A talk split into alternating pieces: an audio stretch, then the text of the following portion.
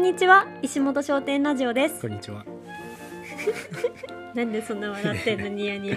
いや、ワインって炭酸がないからゲップ出なくていいなと思って。そうだね、うん、ビールとかハイボールよりいいね、うんうん、最近ラジオするときに飲む飲み物って大事だなって思うよね、うん、いやそうですね、ワインに行き着きましたね。うん、はい、行きましょう。はい、じゃあ今日のお悩み相談読みます、うん、はい。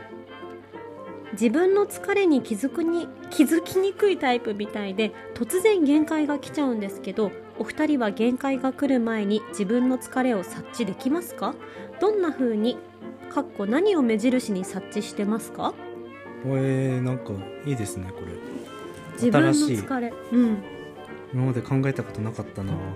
私もこれ考えたことなかった。うん、でもなんかね、私最近は自分が疲れた時気づけるなっていう自負があるな。本当ですか？っていうのは、うん、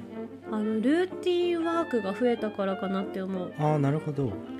カレー屋さんになって半年ぐらい経つけど、はい、うんうんうん、朝しちじに起きて、うん、ご飯を炊いて、うん、ゆで卵を作って、うん、野菜を切って、うん、接客してても同じ仕事がずっと続いてる日々になった、うんうん、なるほど。その前まではアナさんの時は結構毎日いろんな仕事してたから、お天気予報する時もあれば、うん、ニュースの取材行く時もあれば、うんうん、中継行ったりとか、うん、だけど毎日のリズムがずっと同じ日々になってみたら、うん、なんかすごく顕著に分かるの。なるほど。今日本当もう何もしたくないとか、 あ,、はいはいはい、あとはなんだろう、誰とも喋りたくないとか、うんうんうん、結構朝ね、そのね、体のリズムみたいなものが分かったりするかな、うんうんうん、そういう時にあ、ちょっと疲れてんのかなとか思う。へーへーで終わりましたへー。あとは、うん、あともう一つ思ったのはね、うん、自分が好きだなってやってることが、はい、突然嫌になる時は疲れてる気がする。なるほど。それも毎日やってる好きなことの話なんだけど、うんうんうんうん、例えば私は毎日インスタグラムのせん文字投稿をしてるって前も言ったじゃん、うんうん、はい、で結構楽しいから続けてるんだけど、うんうん、生理が来るいっしゅうかんまえぐらいとかになると、うん、もう多分女性のホルモンバランスなのか、うんうん、もうすごい嫌な、嫌になっちゃうんだよね。へー。もうなんか何も書きたくないとか、うんうんうん、普段やってることがすごいしたくなくなっちゃう時があるの、はいはいはい、でそれと同じなのが洗濯物、うん、へー、なるほどで洗濯物も結構ね、うん、好きなんだけど、うんうんうん、家事の中ではね、うん、で洗濯物畳むのとかも好きだし、うんうん、だけどなんかもうね、生理前とかは、うん、マジ何もやりたくない。なるほど。ってなる。へー。だからなんかそういう時に、うん、体の不調というか、うんうんうんうん、あ、もうすぐこうやってくるなみたいなのに気づく。じゃあ毎日やってる普通にこなせてることが突然、うんうん、やりたくないなと思った時に、そうそうそう、あ、疲れてるとか体調悪いのかも、うんうんうんうん、ってなるってことですよね。はい、なるほどかな私は。ふみやくんどう？僕はなんだろうな僕もこの方と同じかな。突然あ、無理、限界ってなるタイプなんで。へー。疲れてることにあんまり気づかず、うん、というか痩せ我慢してやるタイプなので。ああ、そうなんだ。疲れてないとか、うん、別にやることはやらなきゃいけないから、うん、なんかその疲れてる疲れてないとかじゃなくて仕事ベースで考えて、うん、今日はこれを全部やるとかでやっちゃうので、ほうほう、だからそれを全部やったら疲れちゃう限界が来ちゃう。限界が来た時どうするの？うん、疲れたっていうで思い切り休む。寝る、うん、なるほど。限界が来て初めて気づいて、うん、ご自愛しようみたいになるってことか、うん、だからなんかあ、僕も気づかないし、うんうん、気づいてたとしても無視しちゃうから、うん、そうなんだ。頑張り屋さんだね。あ、なんかすごい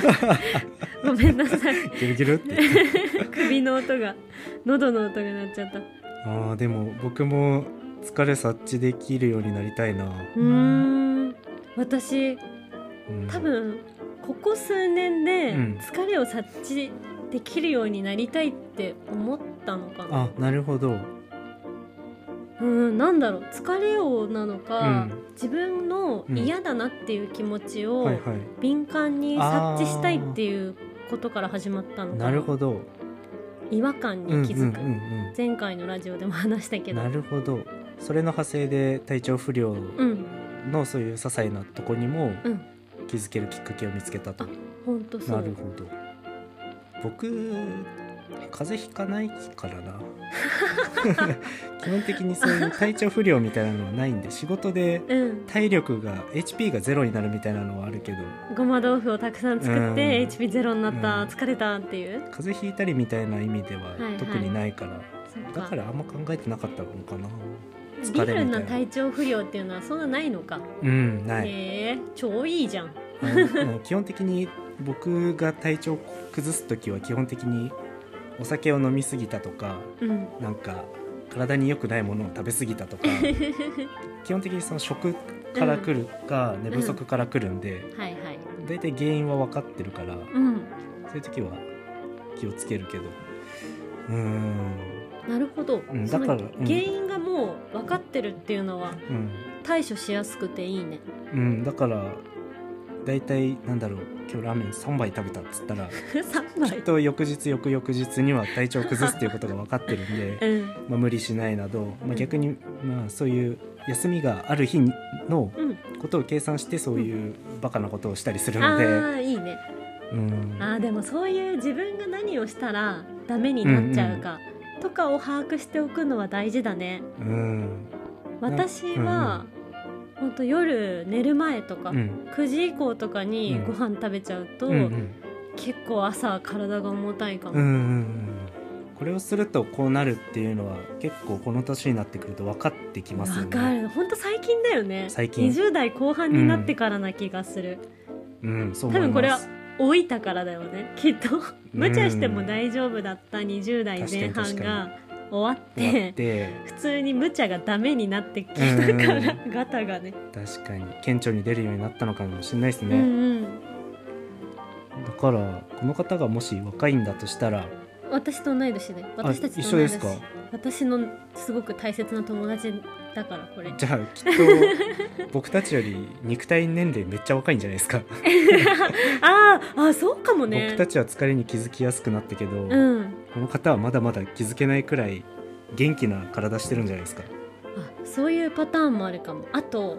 ちょっと私たちと違うのは、うん、この友達はね、うん、お母さんなの。一児の母、えー、なるほど。だからそのお母さんになって、うん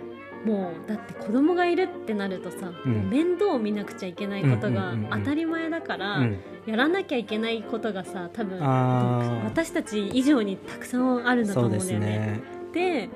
そんな時に自分の疲れに気づけないっていうのはなんか我々とは違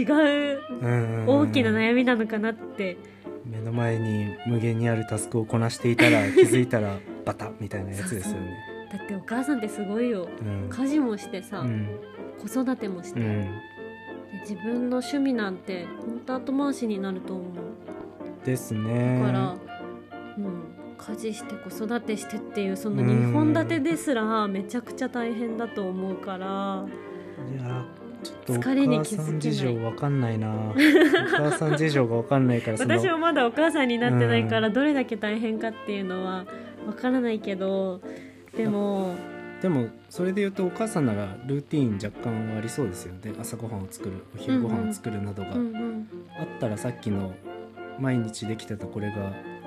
ちょっとしんどいとかを些細な、なんだろう、指針にしていくのはいいかもしれないですよね。そう思う。本当にね、ちょっとのことでいいんだよね、うん、ちょっとやる気がないなとか、うんうん、外に出たくない、うんうんうん、誰かと会いたくない、うん、とかそういう時に自分を見てみると、うん、あ、今少しこれが原因で疲れてたかも、うんうん、みたいな、何かが足りなかったかもとか、うんうんうんうん、気づけるかもしれない、まあ、それがやっぱいいですよね目印が欲しいってことならやっぱその毎日できてたことがしんどくなるタイミングを、うん敏感に察することが大事かもしれないですね、うんうん、いやー本当お母さんだとさ、うん、やっぱりこう自分以上に弱き子がいるわけじゃん、可愛い愛しい存在が、うん、自分が頑張らなきゃって絶対追い込んじゃうと思うんだよね。いやもう仮に気づけたとしても、あ私疲れてるって思ったとしても、うん、頑張らなきゃって頑張らなきゃいけないですもんねこの子のために頑張らなきゃって思っちゃうから、うん、ちょ勝手に飯作って食べといてって言えないですもんね言えない言えない本当に、うん、これはだからやっぱどうします？疲れてることに仮に気づけても疲れますよ。うん、うーんなあどうしたらいいんだろうね。私はまだ子育てを経験してないから何とも言えないけど、うん、手を抜けられるところを、うん、もう全力で手を抜くかなです、ね、あとは本当旦那さんとか、うん、頼れる人に頼る。そうですね。ちょっと